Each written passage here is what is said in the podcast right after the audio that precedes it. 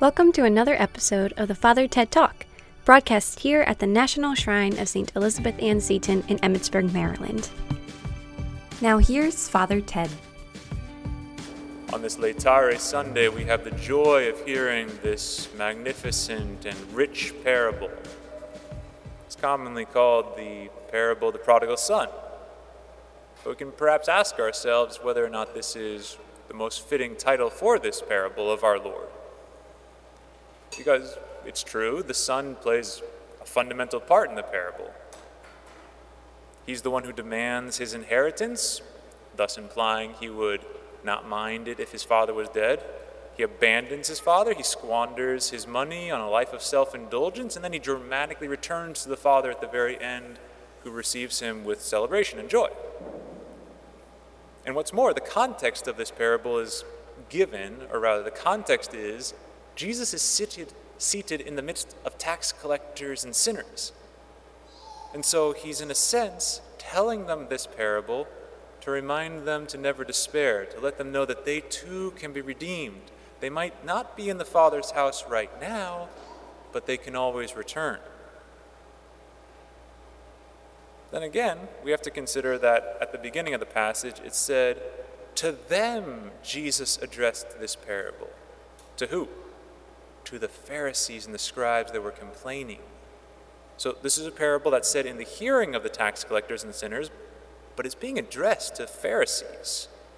Those people that thought that they were the just ones, the experts in religion. But they had hearts of stone, they were arrogant, they thought themselves better than others. And they are represented also in this parable by the older son, the older son who's indignant that the father would be so compassionate to the younger one. So maybe, more properly speaking, the, it would be called the parable of the arrogant son rather than that of the prodigal son.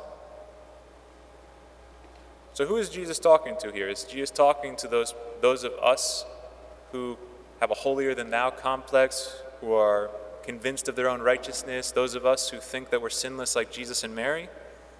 Or is Jesus talking to those of us who can't control their sensual urges and impulses, those people that think they're beyond the mercy of God, those people that have left the Father's house and need to be reminded, you can come back. And in a sense, both of both kind of persons can profit from this message. But let's not forget the other character in this parable, the Father. The parable begins with the father and it ends with the father. A father had two sons. And at the very end, we hear the, the final words of the parable are coming from the father to the older son. It's like the father who's giving the final message. And it's the father who gives the son his inheritance? Is the father who welcomes the son back? Is the son who is the father who goes out to talk to the older son? Like the father is actually a very active player here. It's like the first half is dedicated to the younger son and the second half to the older son, but the bridge that connects them, the unifying factor, the pivot point, is that of the father.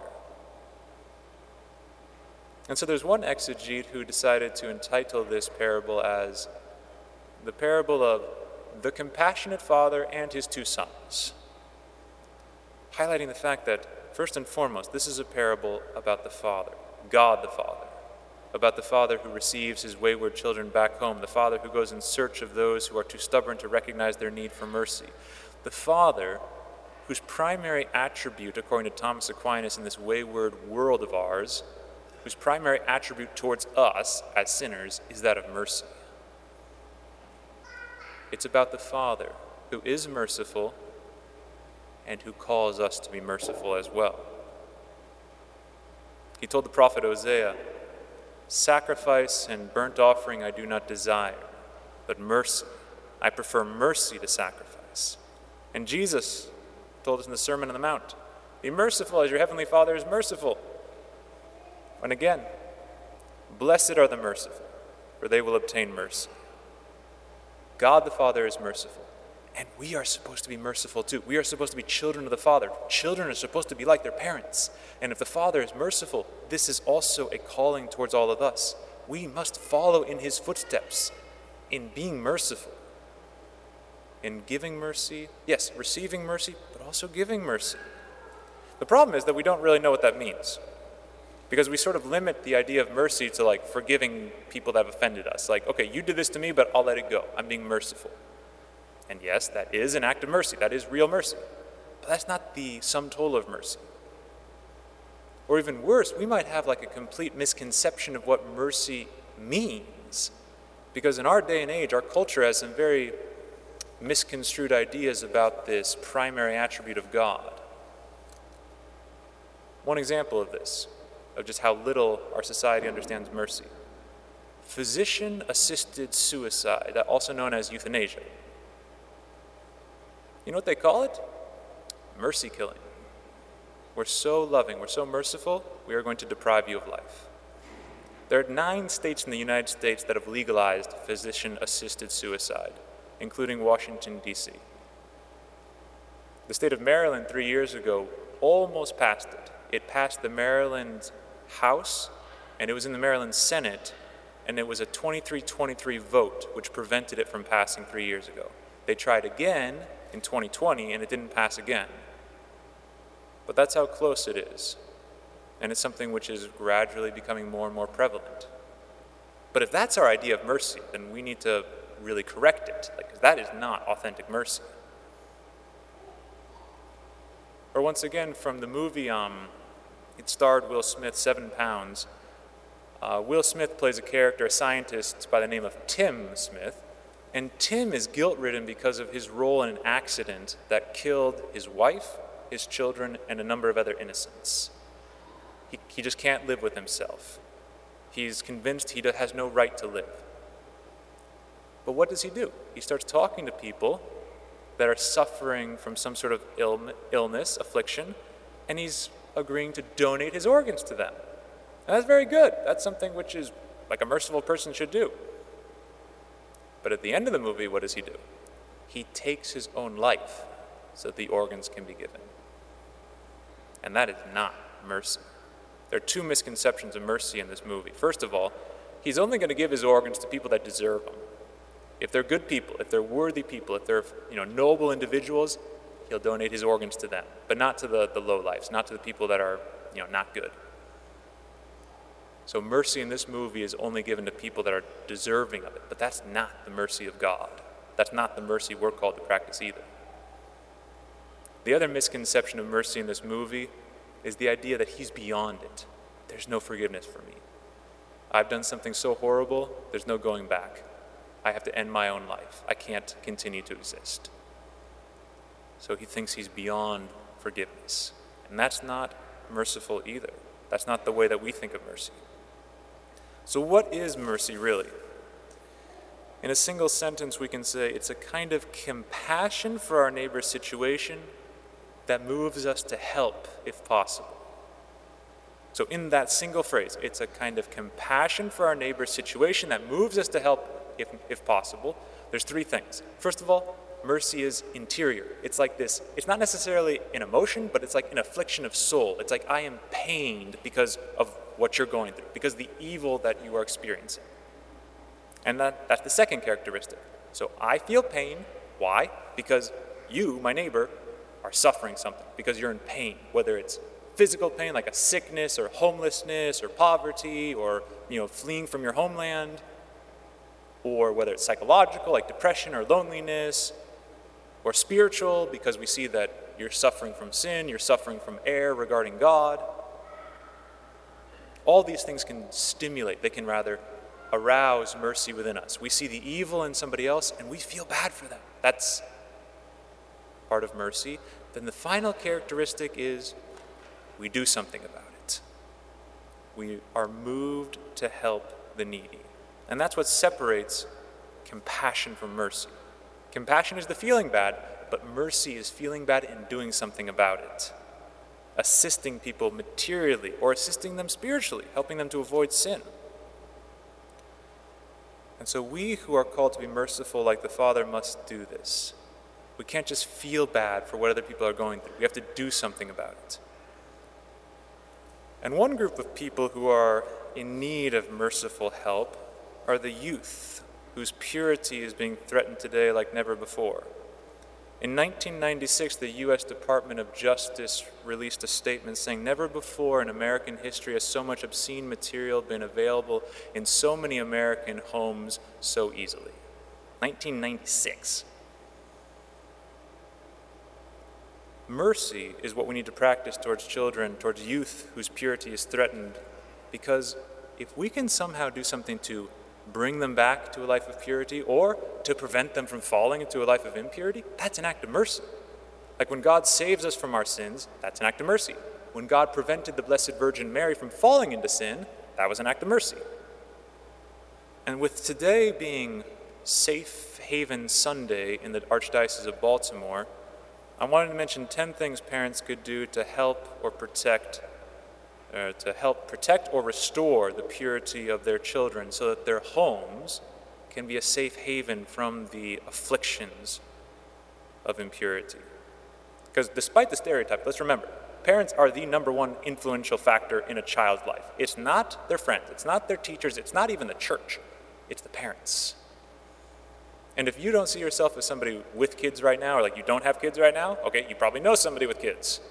Or maybe you will have kids. And so, the very first thing that we can talk about, the very first thing to do, is to pray and to sacrifice for your children. And not just pray and sacrifice for them, pray with them as well. Go to confession with them. Like it makes an impact on a child's life when they see their parent going to confession. I still remember seeing my dad going on a regular basis when I was growing up. Two, set the standard for your kids high and be clear. So, no nonsense about when you're ready, or when the time is right, when you meet the one. Set the standard high. Don't be content with simply the lie of safe sex, because that doesn't exist, but rather tell your kids nothing before marriage. Three, be a parent first, not a friend.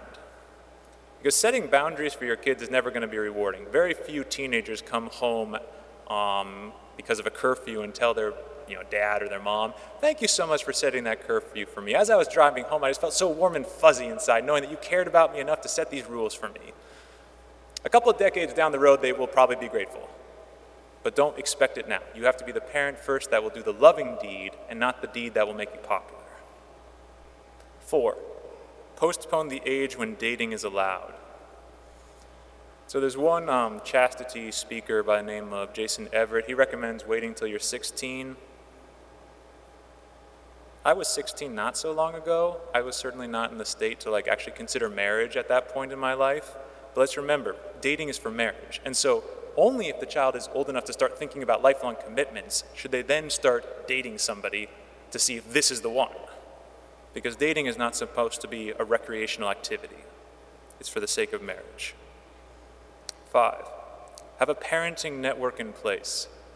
Now, ideally speaking, we know the parents of our children's friends. Like, let's say your kids hang out with your next door neighbors, you should know their parents. That would be the ideal. But at the very least, try and have parents that you are friends with, that you can talk to, that you can rely upon. That will also be very helpful if you're trying to raise pure children. Six, this is a big one in the 21st century monitor your child's device usage. So, if a device does not have parental controls, don't buy it for your child. That's a good ground rule. When you do buy the devices, use the parental controls because it is, this is one of those primary ways that children are exposed to it without their parents ever hearing about it. The average age of exposure to pornography in this country is between 8 and 11 years old. And never allow your child to bring a device into their bedroom. I've talked to therapists in three different continents, and they're all unanimous about this no devices, no screens in the bedrooms. Not even the parents should have it, they say, but especially not kids. Seven, teach them to say yes to chastity. There are studies, neurological studies, that tell us about the teenage brain.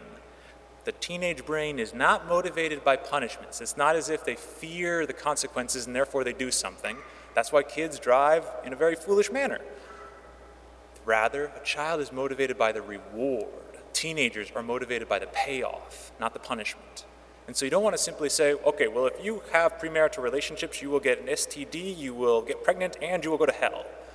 That's not going to be enough. It'll maybe hold them off till lunch, and then they'll go back at it. So you need to emphasize the positive nature of the virtue of chastity. Say yes to God's plan for your life. Say yes to real love, because premarital sex and real love are not compatible. The two of them do not go together. Eight, talk repeatedly about chastity with your teens. So don't simply have the talk or throw a chastity bomb at them sometime and expect that to like cover them until they get married.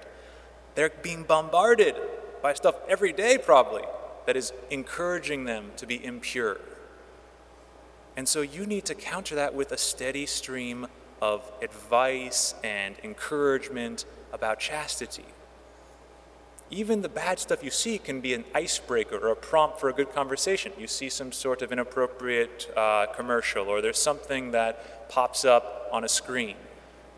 For example, you see a headline this couple is getting divorced. You talk to them about the permanency of marriage. Or you, you see somebody dressed in an inappropriate way. Talk about the respect for the body as the temple of the Lord. Nine, get over your own insecurities. That is to say, don't let your failures as a parent, because you all, and I, I have failed as a priest, but every parent, everywhere, always has some failures. There's always something that a parent does wrong. Don't allow that to prevent you from being a teacher to your kids. And finally, practice what you preach. If you expect your children to follow the church's teachings about premarital relations, make sure you are following the church's teachings about marital relations. So, during Lent, this is a time of mercy. This is a time to receive the mercy of God in confession. This is a time to give mercy by helping other people, by relieving them from their sufferings. And so let's ask that the Blessed Virgin Mary might intercede for us, so that we might be merciful to the people who are in need, the people that are suffering the most, and also grateful to God for the abundant, the super infinite amount of mercy He has offered to us in Jesus Christ.